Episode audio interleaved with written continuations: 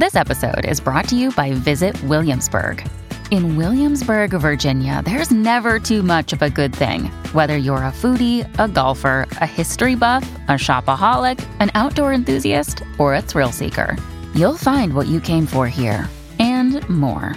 So ask yourself, what is it you want? Discover Williamsburg and plan your trip at visitwilliamsburg.com. Another day is here, and you're ready for it. What to wear? Check. Breakfast, lunch, and dinner? Check. Planning for what's next and how to save for it? That's where Bank of America can help. For your financial to-dos, Bank of America has experts ready to help get you closer to your goals. Get started at one of our local financial centers or 24-7 in our mobile banking app. Find a location near you at bankofamerica.com slash talk to us. What would you like the power to do? Mobile banking requires downloading the app and is only available for select devices. Message and data rates may apply. Bank of America and a member FDIC.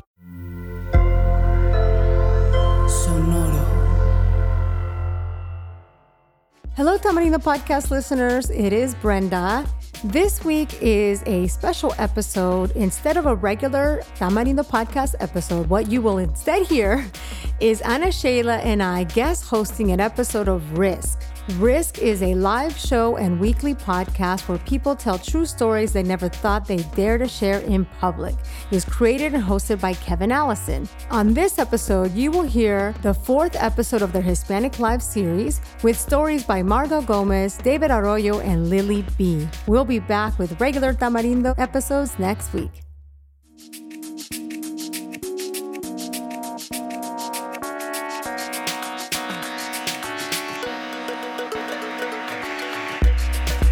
Welcome to Tamarindo Podcast. hosted by me, Brenda Gonzalez, a political nerd and nonprofit capacity builder. And me, Ana Sheila Victorino, a queer well-being enthusiast and mindset coach. We are a Latinx empowerment podcast discussing politics, culture, and how to keep your calma with well-being practices and self-love.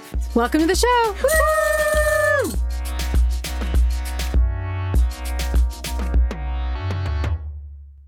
Hey, folks, this is Kevin. In honor of Hispanic Heritage Month this year, we're rerunning some of our very favorite risk stories shared by storytellers of Latino or Hispanic heritage.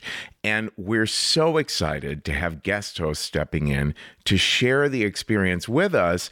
This week, we're welcoming Ana Sheila Victorino and Brenda Gonzalez from Tamarindo, a podcast about culture, politics, and personal development. So now, without further ado, here's Brenda and Ana Sheila. Hey everyone, this is Ana Sheila. And this is Brenda. And on this episode, you'll hear Marga Gomez. Champagne goes to my head. Maybe I should switch to Bailey's and vodka. That and more. But first, if you're new to the Risk podcast, there's 14 years worth of episodes and lots more series like this Hispanic Lives series. Check out the best of Risk episodes or the scary stories episodes or the funny stuff episodes. They're all at risk-show.com slash special series. We'll be right back. Hey, it's Ryan Reynolds, and I'm here with Keith, co star of my upcoming film, If, only in theaters, May 17th. Do you want to tell people the big news? All right, I'll do. it. Sign up now and you'll get unlimited for $15 a month and six months of Paramount Plus Essential Plan on us. Mintmobile.com slash switch. Upfront payment of $45 equivalent to $15 per month. Unlimited over 40 gigabytes per month. Face lower speeds. Videos at 480p. Active Mint customers by 531.24 get six months of Paramount Plus Essential Plan. Auto renews after six months. Offer ends May 31st, 2024. Separate Paramount Plus registration required. Terms and conditions apply if rated PG. Now, here's the show.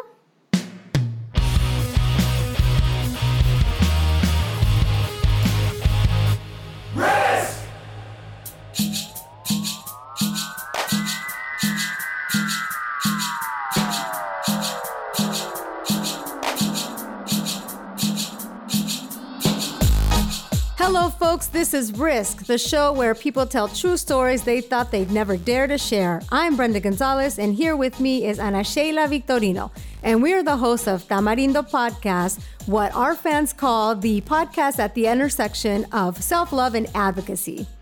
This is Dengue Dengue Dengue behind me now, and this is Hispanic Lives number four, the final episode that Risk is running for National Hispanic Heritage Month, all highlighting storytellers and stories that are unique to the Latino experience. In a little bit, we're going to hear from both David Arroyo and Lily Be, but we're going to start with a story by Marga Gomez. And y'all, I have never clapped after listening to a story on a podcast, but that's how much fun this story was. Now, here's Marga with a story we call The Gentleman's Butler.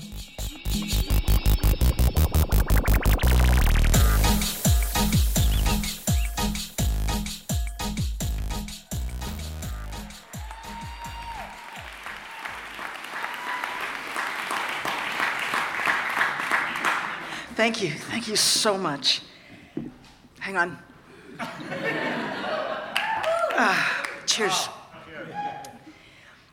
I don't have an alcohol problem unless the drinks are free. and then I have to admit to God and to myself that I am powerless over free stuff. And that's why I must never travel first class again. the last time I did was over a year ago. I was flown by a TV show from San Francisco to Paris uh-huh, to appear in a wedding scene that was a queer wedding scene with a diverse cast at the Eiffel Tower. And I was getting paid for that.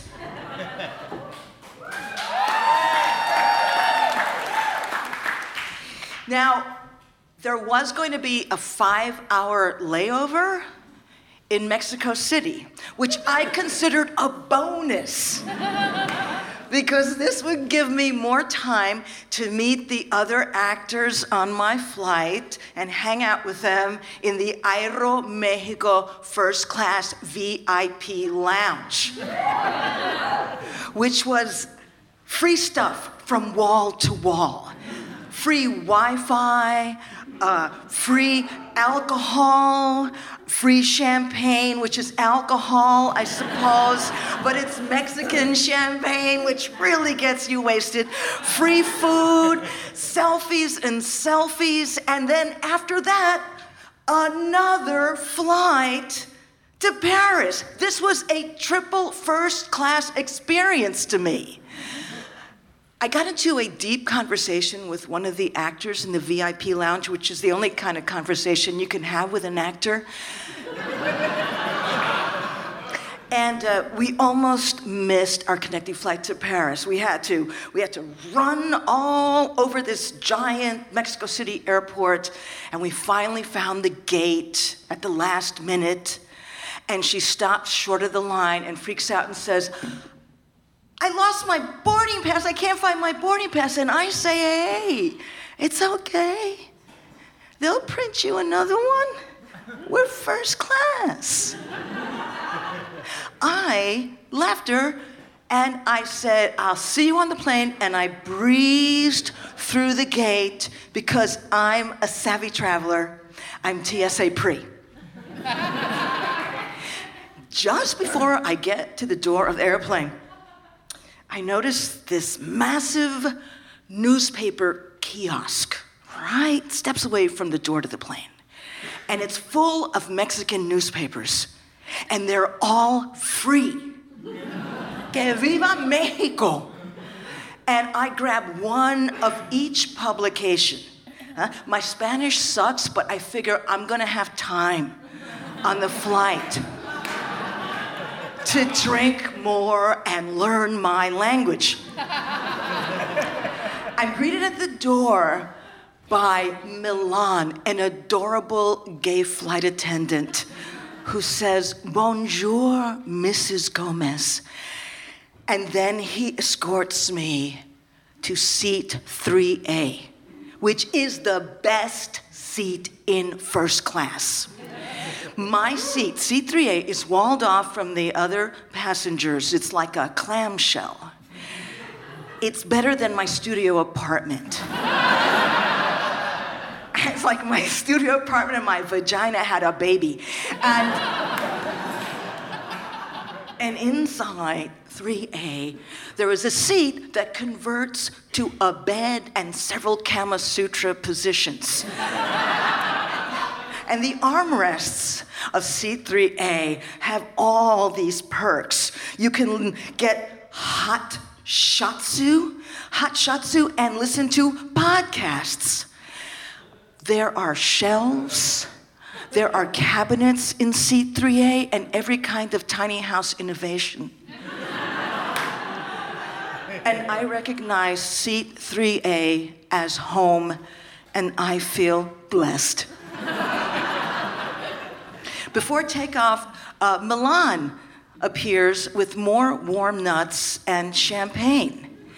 I am uh, just uh, so excited because he's giving me a goodie bag, a French goodie bag filled with all manner of French toothpaste. I think it's called dentifrice, and Parisian uh, lotions, and balm, and oils from Paris, and every kind of basic that you need for sleep slippers, and sleep shades, and earplugs, and everything I would need except for Xanax, which I had personally packed into the side compartment of my backpack. I knew where all my stuff was. I was very organized. The night before, I made a packing list, and I never check bags. I only take carry on because check bags slow you down. And I'm savvy, I'm TSA pre. I even had an anti theft travel belt. Don't call it a fanny pack. It is an official anti theft travel belt to foil the Parisian pickpockets I had heard so much about, and to protect my cherished telephone and passport. And I had really nailed the preparation for this trip to Paris. And I thought, mm, just one more selfie before we depart. And I reached into my anti theft travel belt and something was missing. One of the worst parts about losing your passport on an international flight while being brown is the looks that you get when you tell it to white people and brown people and black people and actors are the worst to tell it to. Before we took off, I tiptoed through all the clamshells in first class and I peered in and asked the actors if they had seen anything or heard anything about a stray passport. all I wanted was a yes or no. I didn't want empathy. I didn't want steel magnolia reactions. And I for sure didn't want advice from my friend who 15 minutes prior had lost her boarding pass and was now telling me, you know what I like to do is retrace my steps. I was about to say, how dare you? How dare you? I wanted to tell her. I wanted to tell her that you are the reason this happened to me. But then Milan gently guided me back to seat 3A and he asked me, Is everything okay, Mrs. Gomez? And I buckled myself in and I said, uh, Milan, uh, je pense, uh, avez-vous voir mon passeport? Et je pense qu'il tombait. Et si pouvez-vous téléphoner le gate in Mexico City ou le first class VIP lounge? And Milan said, Well, no, we can't do that. We're about to take off and we're going to close the door. Are you sure you don't have it, Mrs. Gomez? And I really hated to lie to my gay brown brother. but if I told Milan the truth, then he would stop everything and call the authorities, and I would be sent back to San Francisco, and I would not appear in the queer friendly wedding scene at the Eiffel Tower. So I said, Oh, no, no, un moment, un moment. And I slapped my head and I slapped my back pocket and I said, Here's my passport. My passport is in my back. And I was practically fondling myself. I was kind of just grabbing my ass to calm myself down. It's in my back pocket, Milan. No worries. I have my passport. Champagne goes to my head. Maybe I should switch to Bailey's and vodka. And. And that made me seem more honest, and he walked away, and we took off. And I sat in my seat for the longest time, and I couldn't do anything but re examine my life. the seatbelt sight went off, and then I, I retraced my steps. Not because she told me to, because that's just what you do, you have time. I saw myself at the gate in Mexico City. I saw myself showing my passport and boarding pass to the agent and then fist pumping my passport. And then I'm approaching the door and I saw the kiosk with the newspapers, and I realized that's where my passport is in the bundle of newspapers I brought on the flight. Later on, the lights dimmed, and everyone in first class was asleep. But my clamshell was lit and alive with the sound of newspapers rustling. I leafed through them, I shook the newspapers, and then I tore at the newspapers. For hours and hours, I tore and shredded the newspapers. And then I got down on my hands and my knees, and I crawled under my seat and I searched with my phone flashlight for the passport.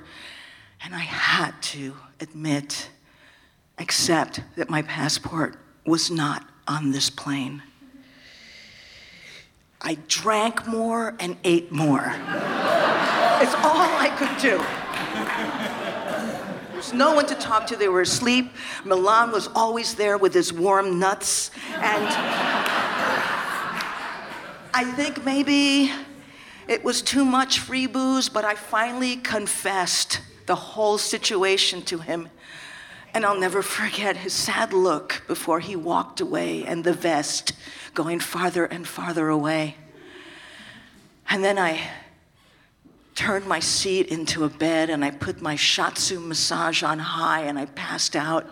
And I dreamt that Milan brought me a giant croissant, and underneath that was my passport. when I woke up, I was covered in, in tattered newspaper and cold nuts, and we landed, and I was now detained. And I waved to all my actor friends as they were leaving the plane, and I asked them to please get help for me.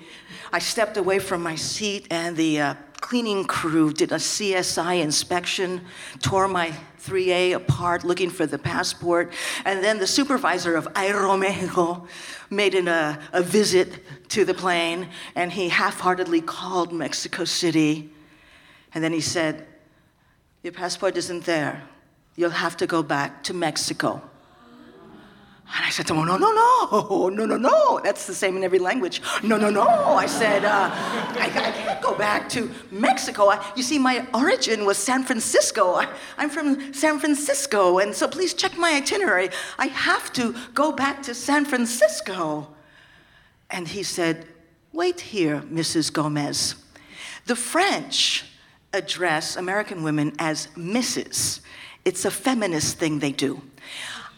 I could not use my fucking phone. I, I didn't know how to, I can't call in Europe. Their numbers are crazy. and and my battery was, was really almost dead on my phone, and I was hungover. and, oh, so hungover. Two cops arrived to the plane, and they motioned for me to walk behind one of them while the other walked behind me, and that's how I left first class. we walked, we did this whole Macarena thing off the plane, and, uh, and I realized this is bad. This was so bad. This was so, this is maybe the worst thing for me ever. It was so bad that I got severely horny right away with one cop in front of me, one cop behind me. Severely horny, and then I also had this horrifying urge to severely poop. And then I, tried to use my high school French to explain the situation that happened. And all they could say to me was, Rapide, rapide, rapide, yelling at me like I was a terrorist. Me, a terrorist. What kind of terrorist loses her passport? Only an amateur. Now these cops are taking me on a perp walk through Charles de Gaulle.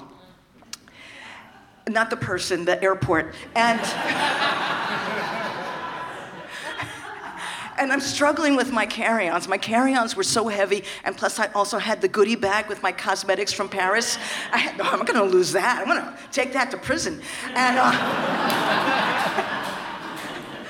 and, I, and, I, and, I, and I had wished that I had one of those rolly carry-ons, but I never used them. I never used the rollies because if it's a crowded flight, the airline will always make you check the rollies, and I cannot be separated from my stuff.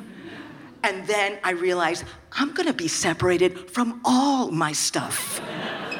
because I am an unidentified brown, hungover woman. And I am going from first class to a detention center in Paris and then Mexico City. Who knows? I didn't know much about detention centers, just the ones in the United States, because I had watched all about them in 2016 when this happened on the news Trump's detention centers, the immigration ban, and all these people who were suddenly thrown in them and had to sleep on the floor or maybe an insulated pad if they were lucky, and the children, and they were all separated from their people. And I sent money online to legal defense. I didn't know. I didn't know if the money helped, and I didn't know what happened to those people. And now I was maybe going to be in this vortex.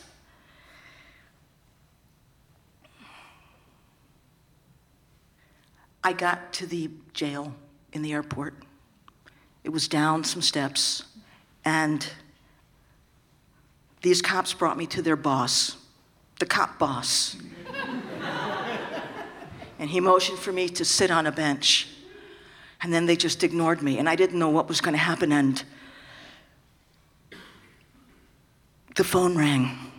My phone rang. My phone was almost dead, but it lasted. My phone was a champ. And on the other line, there was a gentleman who said, Hello, Marga. My name is Roger. I was notified by your production company of your situation, and I'm so sorry that happened to you. But I want you to know, Marga, that we are working to connect with an official from the airport who will give you a special code. And we will give that code to the police and they will let you go. But Marga, I can't guarantee we will connect with this official because he's on vacation. And I said, I said to Roger, but, but Roger, what if we can't get the code? What if we can't get the code? And Roger said, well, then I'm so very sorry, Marga. And then I, I said, hang on, Roger. And I, and I told the cops, alors, alors, j'ai un ami avec un code. And Roger said, don't talk to the police in French. They hate that. Just keep your phone on and wait for my call. And I sat there, they ignored me, and I thought about how this whole trip began, how happy I was, how great everything seemed, how blessed I felt, and how cursed I was right now. and how my phone probably would not last for this code call from Roger because I had wasted the battery using the flashlight to look under my seat. And I I had a charger, but I didn't have the adapter. And who cares because the authorities would probably take my phone away from me, take my laptop away from me. How would I sleep in a detention center without my earplugs and white noise machine? and then the phone rang again, and Roger had the code and told me to hand the phone to the boss cop. I did. For some reason, he took the phone, he listened to Roger, mean, mean face, mean face. Then his face got dazed and stunned as he listened to the code. And then he said, D'accord.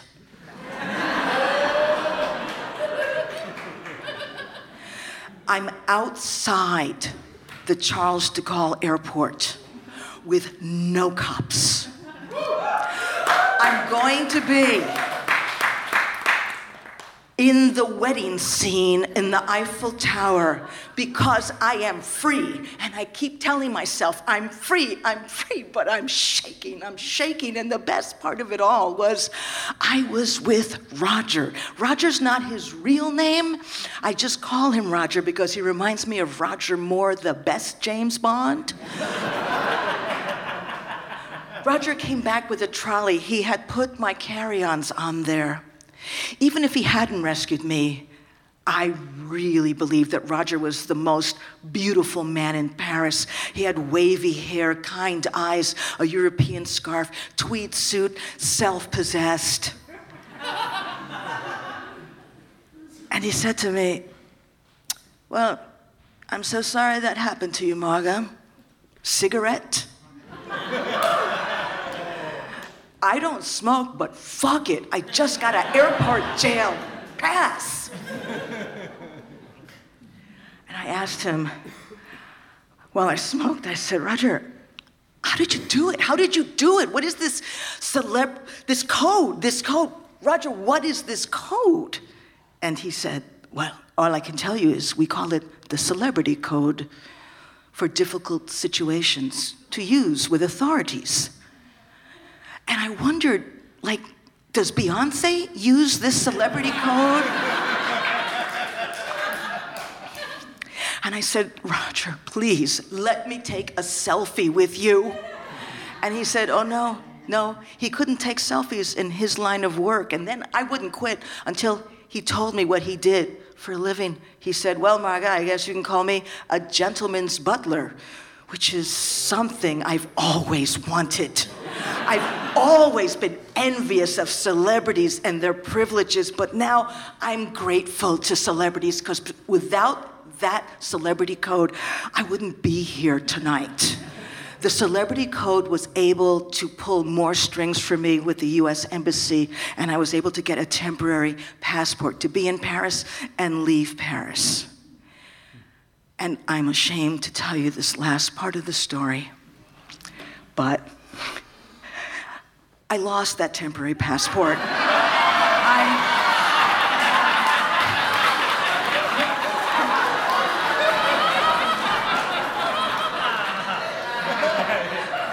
I thought I lost it when I went to the Harvey Milk Library in the Castro to get some free books.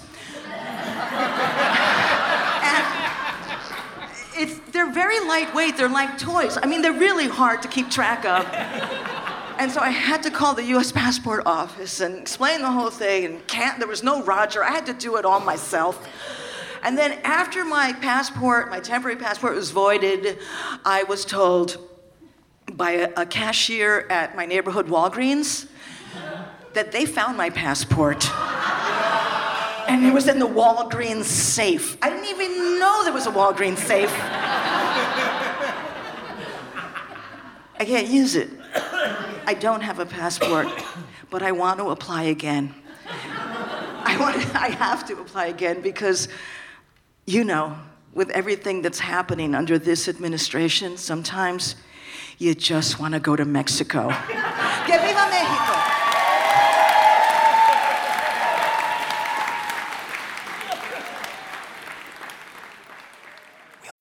When you need mealtime inspiration, it's worth shopping Kroger, where you'll find over 30,000 mouthwatering choices that excite your inner foodie. And no matter what tasty choice you make, you'll enjoy our everyday low prices, plus extra ways to save, like digital coupons worth over $600 each week. You can also save up to $1 off per gallon at the pump with fuel points. More savings and more inspiring flavors make shopping Kroger worth it every time. Kroger, fresh for everyone. Fuel restrictions apply.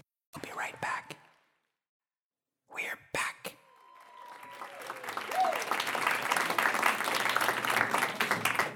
Hey guys, uh, so it's around June, and it's one of those really hot, steamy New York summer days. I'm in the subway, it's like 110 degrees. I'm sweating like crazy. There's sweat in my eyes, uh, my eyes thin, and I have these two gigantic bags full of crap from the thrift store. Basically, crap to make my crappy apartment look less crappy. So the train comes in, doors open up, and like every New Yorker, you rush in to grab a seat, right? So I rush in to grab a seat, and there's no seats, but I look and I see this girl. She's wearing a Puerto Rican t shirt and a Puerto Rican bandana. She has two bags taking up two seats on the bench, which I fucking hate. But you know, I'm standing there, and what you gotta know about me, guys, is that I hate confrontation. Like one time I was in the subway, and this drunk guy sat on me for about three minutes before I got up and left the train. So normally I would just stand there, and I would just let the seats go. But at the time I was living in the Bronx, and uh, I'm going, man, this is not fair. I got like 15 stops to go. Then I got to take a bus to get to my apartment. No, man, this fucking sucks. I, of all people, deserve these seats. So I point to the seats, and the girl is annoyed and she takes her bags off the seats, and I sit down. And when I sit down, my leg kind of brushes her a little bit, and she looks at me, she goes, Damn, can't say excuse me nothing? And I look at her, and I just blurt out, No, I can't she gets so angry and I get so scared. And um, immediately she takes out her phone and calls her friend and starts talking shit about me. And she's talking about how she wants her to get her friends to meet me on my stop, to kick my ass, and how she's gonna mess me up. And then she starts talking bad about me in Spanish. the funny thing is that I speak Spanish. so I know everything she's saying about me. Then she goes and says, This white boy thinks he's better than me. And I find that kind of really hysterical because both my parents are Puerto Rican. Um, I was born in the Bronx, but my parents moved me down when I was three. And they made a big point of speaking English around the house because they wanted me to keep my English. They wanted me to, because they felt like it was going to be a big advantage for me when I grew up. What they didn't really understand was it was a double-edged sword. Yeah, it did help me eventually in the future, but it also made me very isolated. Kids my own age thought I was weird. You know, they couldn't really understand why I read, you know, not for homework. I pretty much buried my face in comic books, Marvel Comics, fuck DC, and uh, and Christopher Pike books and Fear Street from R.L. Stine and you know, it's just like a lot of like you know adult stuff. And I was glued to TV. Like my favorite shows growing up were Reading Rainbow and uh, Doogie Howser. I kind of like patterned my speech about that. My vocabulary got better and better and better. And I made friends, and it was fine in high school. But then, after high school, I was in a really bad situation. And the reason is because in Puerto Rico's been part of the U.S. for like over 100 years. Before that, they were a colony of Spain. So when kind of when they came over, this kind of created a, a big identity crisis where it became a national question of what makes a Puerto Rican. Is it the color of his skin? Is it that he was born in Puerto Rico? Or is it that he speaks Spanish only? And I did not meet the criteria for any of those. So I was fucked.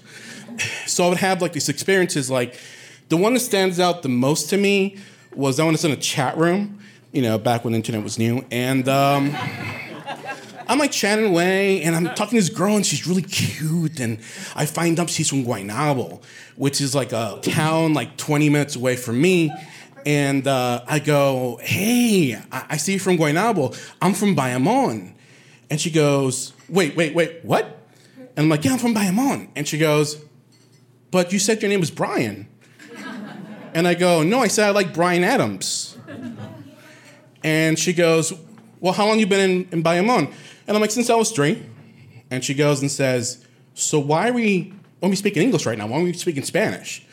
And I'm like, well, you know, I like to speak English. It's my preferred language. My mind kind of works that way. Yada, yada, yada. And she goes and says, um, well, I don't want to talk to you anymore. And I go, why? And she goes, because I only talk to real Puerto Ricans. So now I'm halfway to my stop, and this girl is saying stuff in English like, Does Pedro still have his bat? Does Jose still have his gun?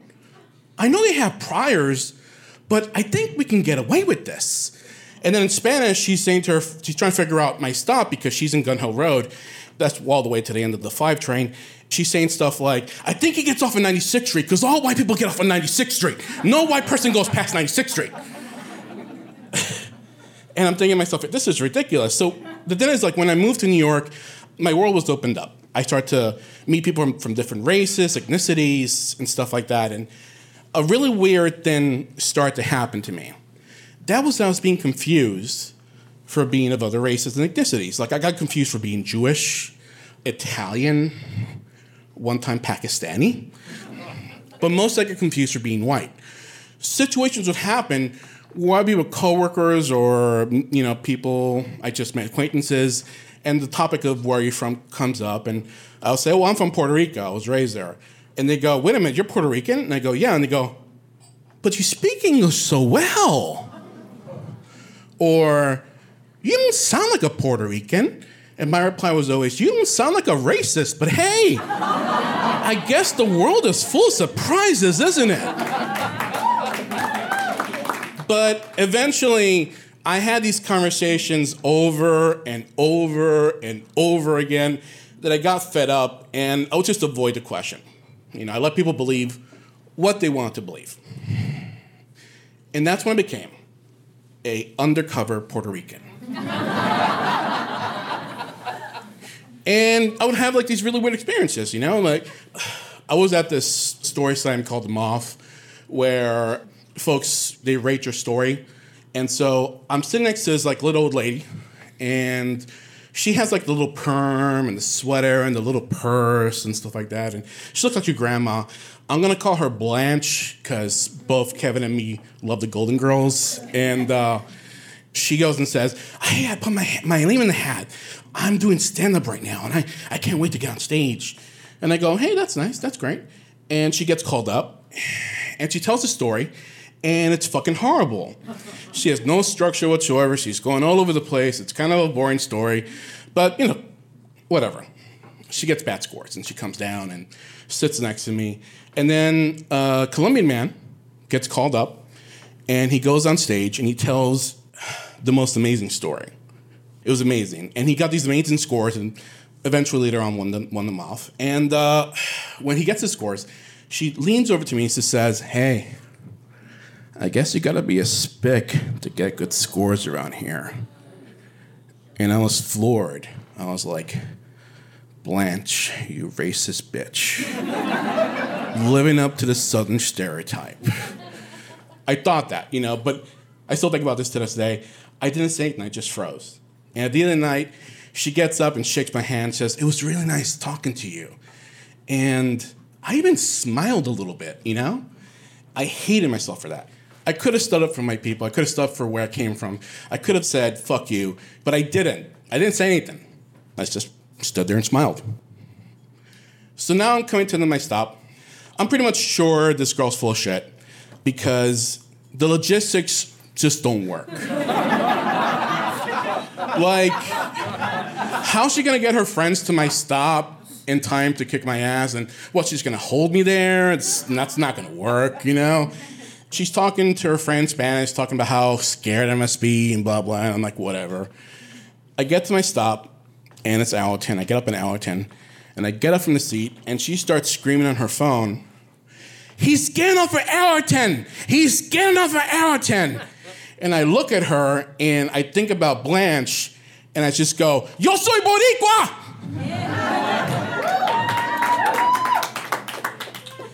And she doesn't really know how to respond to that. and I don't really know how to follow that up. So I just like walk off the stage, uh, walk off the, the subway station. My stage, you know, like I walk up the subway station, you know? I'm waiting for the bus and I'm thinking about what just happened. I'm going like, holy shit, I can't believe this fucking happened. And I think to myself, you know what, man? I'm like this racial nomad. Like I wear all these faces, but like my true face, the face that I wear, people say, well, you shouldn't wear that face because you don't live up to the stereotype or you don't live up to our standards. I'm thinking about that and I just go, you know what? Fuck it. Yo soy boricua.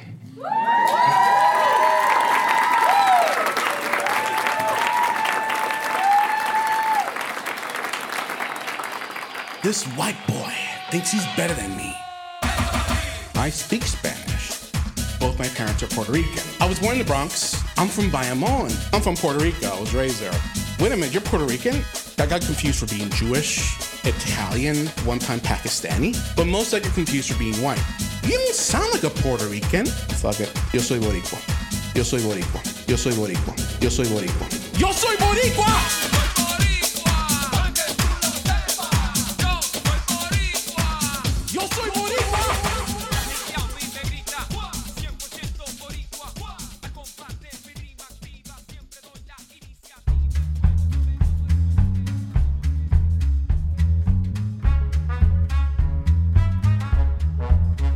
Growing up in the 80s, I used to love taking public transportation with my mom and my grandma. They used to take us on errands, all of us. When I say us, me, my cousins, whoever was around. And we'd go run errands with my mom or my grandma. For me, it was really exciting. And for my siblings too, because we got to explore the world. Like, we didn't leave our neighborhood very often. So when we did leave, we got to see different parts of the city and people and taking the L was like live action cartoons because graffiti artists would go into the tunnels and paint Fred Flintstone and then Bart Simpson, whoever, and through these tunnels, and you got to just watch the train through the windows and. Everything was about watching and taking everything in, and people watching was probably one of my favorite things to do. I got to see all these different people that obviously didn't live in my neighborhood, right? So I got to wonder where they came from and what neighborhoods they lived in who their families were. It was one of these times, like hanging on an errand with my mom on the bus, that I noticed. I was there were two women sitting across from me and my mom on the back of the bus with my siblings. It was my brother, my sister, and I, and my two cousins. Now, I'm looking through these people because sometimes you just get lost in a daze, and I'm kind of lost in a daze looking out the window through these two women, and just taking in the streets when something catches my ear. You see, I have to explain to everyone who doesn't know Lily Be that I'm Afro Mexicana. I'm Afro Mexicana, Afro Mexican. And my mom looks like a black woman. She had the kinky little fro, skin very, very dark. Some people said she looked like Whoopi Goldberg, no joke. Like, real talk, my mom looks like a black woman. And so when I heard what these women said, it caught my ear because I look around the bus and my mom is the only person that would match this description. And they use the word mayate. Now, mayate is a Spanish word. It's a term used in Spanish culture to mean like the, the N word. And that is when I stopped, like, got right out of my gaze and started paying attention to these two women conversation. They were Spanish. I didn't know if they were Mexican, Puerto Rican, Cuban, but there was two Spanish women now talking about my mother, and I know it's my mother because I'm listening. And one woman says to the other, Mira esta mujer con todos estos niños. And the other woman says, A la mejor ni son de to- del mismo papá. Which translated is, Look at this woman with all these children. And the other woman says, They're probably not even from the same father. And then they get to talking about us. Now they're looking at us individually, the five of us, and they're pointing out the differences. Like, yes, look at this. Mira la nariz de esta y los ojos de él están más claritos. Look at the nose on this one and look at the eyes on this one. They're a lot more fair. And they're talking about my mother and us. And I know my mom is can hear if I can see this, she can see this. We're sitting right next to each other. So I start pulling her shirt to like let her know because you don't make a scene. You know, this is the 80s. You don't get up and point people out or call people out. I just pull her shirt to let her know, like, listen, look it. If you're not paying attention, and through her teeth, she says, "Cállate el hocico," which translates to "shut the fuck up."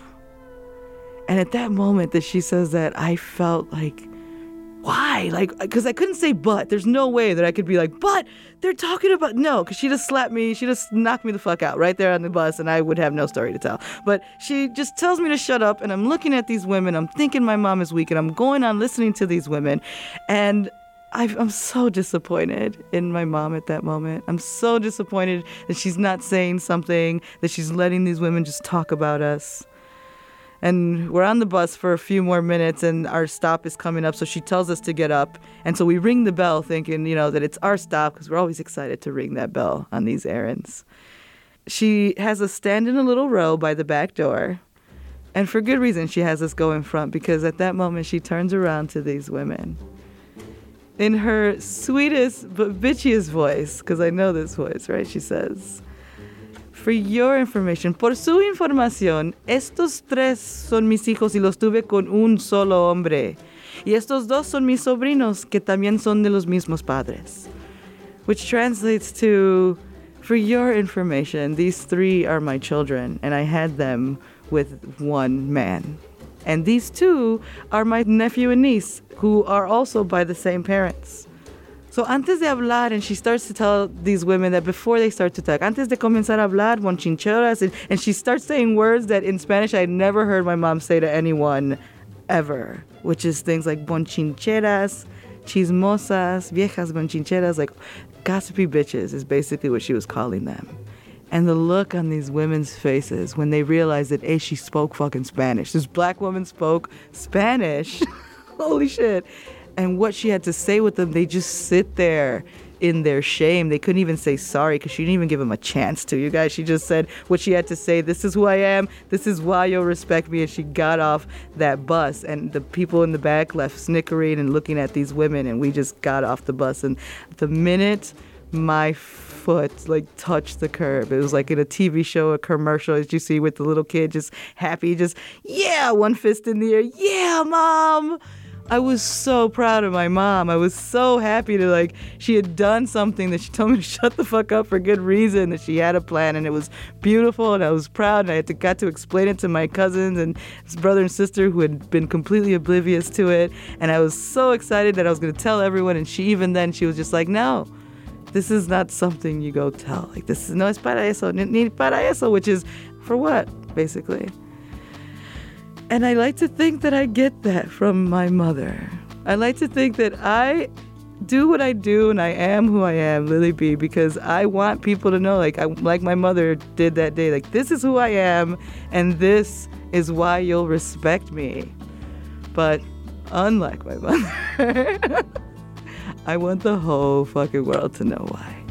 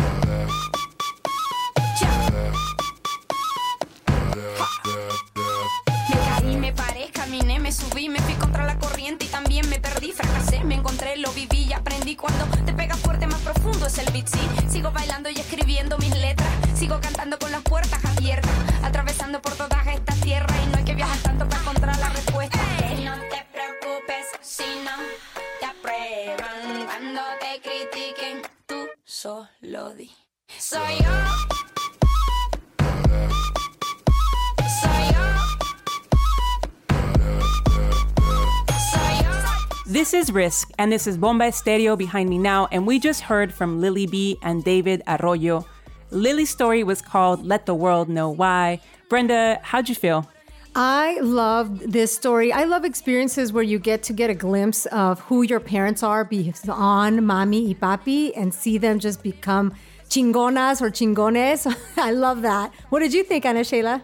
Yeah, I, I, felt the same way. I think I, I, remember loving going on adventures with my mom and also getting her to see stand up for us in so many instances in school and, and outside and, and just being the chingona she is. So I definitely reflected on that listening to this story. Lily Be is a story coach for trace.org, a newsroom that covers gun violence. You can find Lily on Instagram at LilyB606. That's L I L Y B E 606. Before Lily, we heard Undercover Puerto Rican by David Arroyo. I also love this story because I have had this experience of folks not thinking that I speak Spanish and then uh, me catching them talking smack and then responding with my Spanish. I absolutely love that. So, Ana Sheila, what did you think about this story?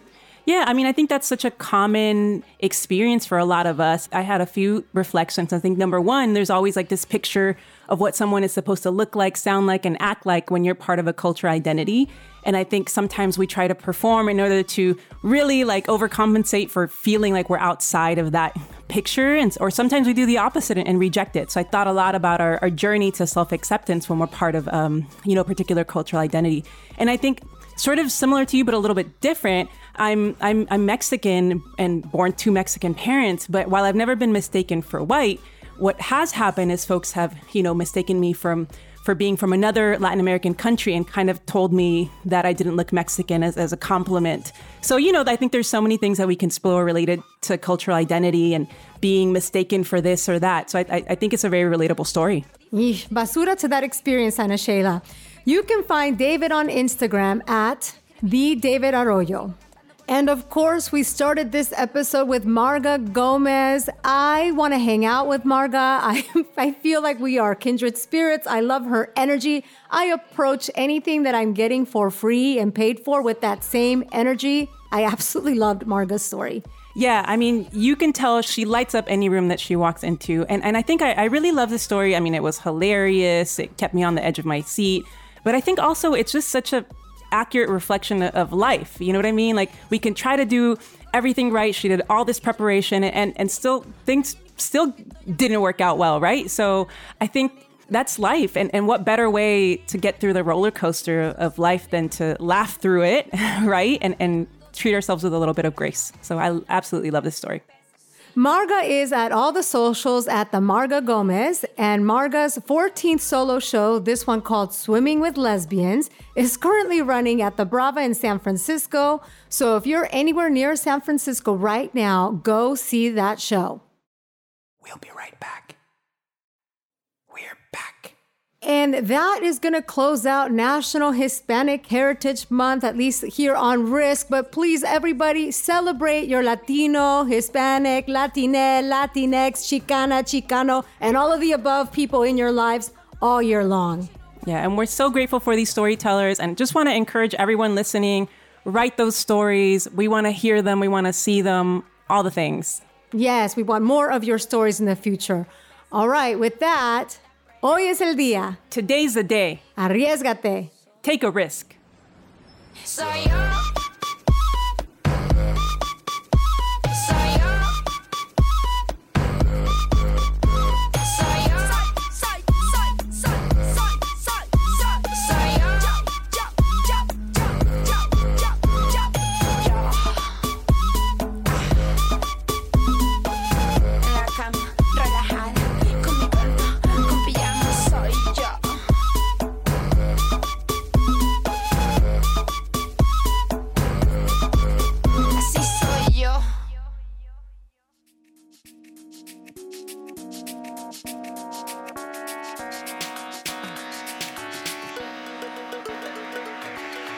Tamarindo Podcast is Brenda Gonzalez and Ana Sheila Victorino with production support by Karina Riveroll of Sonoro Media. Jeff Ricards produced our theme song. To learn more about us and get in touch, go to tamarindopodcast.com.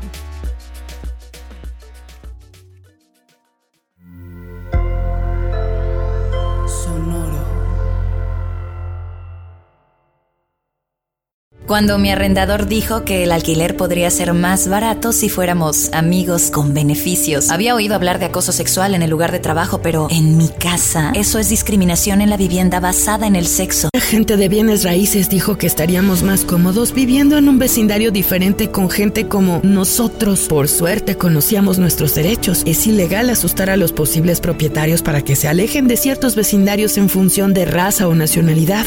Si usted cree que sufrió discriminación o tiene preguntas sobre sus derechos, comuníquese con Fair Housing Foundation, Fundación de Vivienda Justa, al 800-446-3247 o también en línea en fhfca.org. La vivienda justa es su derecho. Este es un anuncio de servicio público de Fair Housing Foundation y respaldado por el Departamento de Vivienda y Desarrollo Urbano HUD bajo la subvención de FIPPI, FPEI 220099.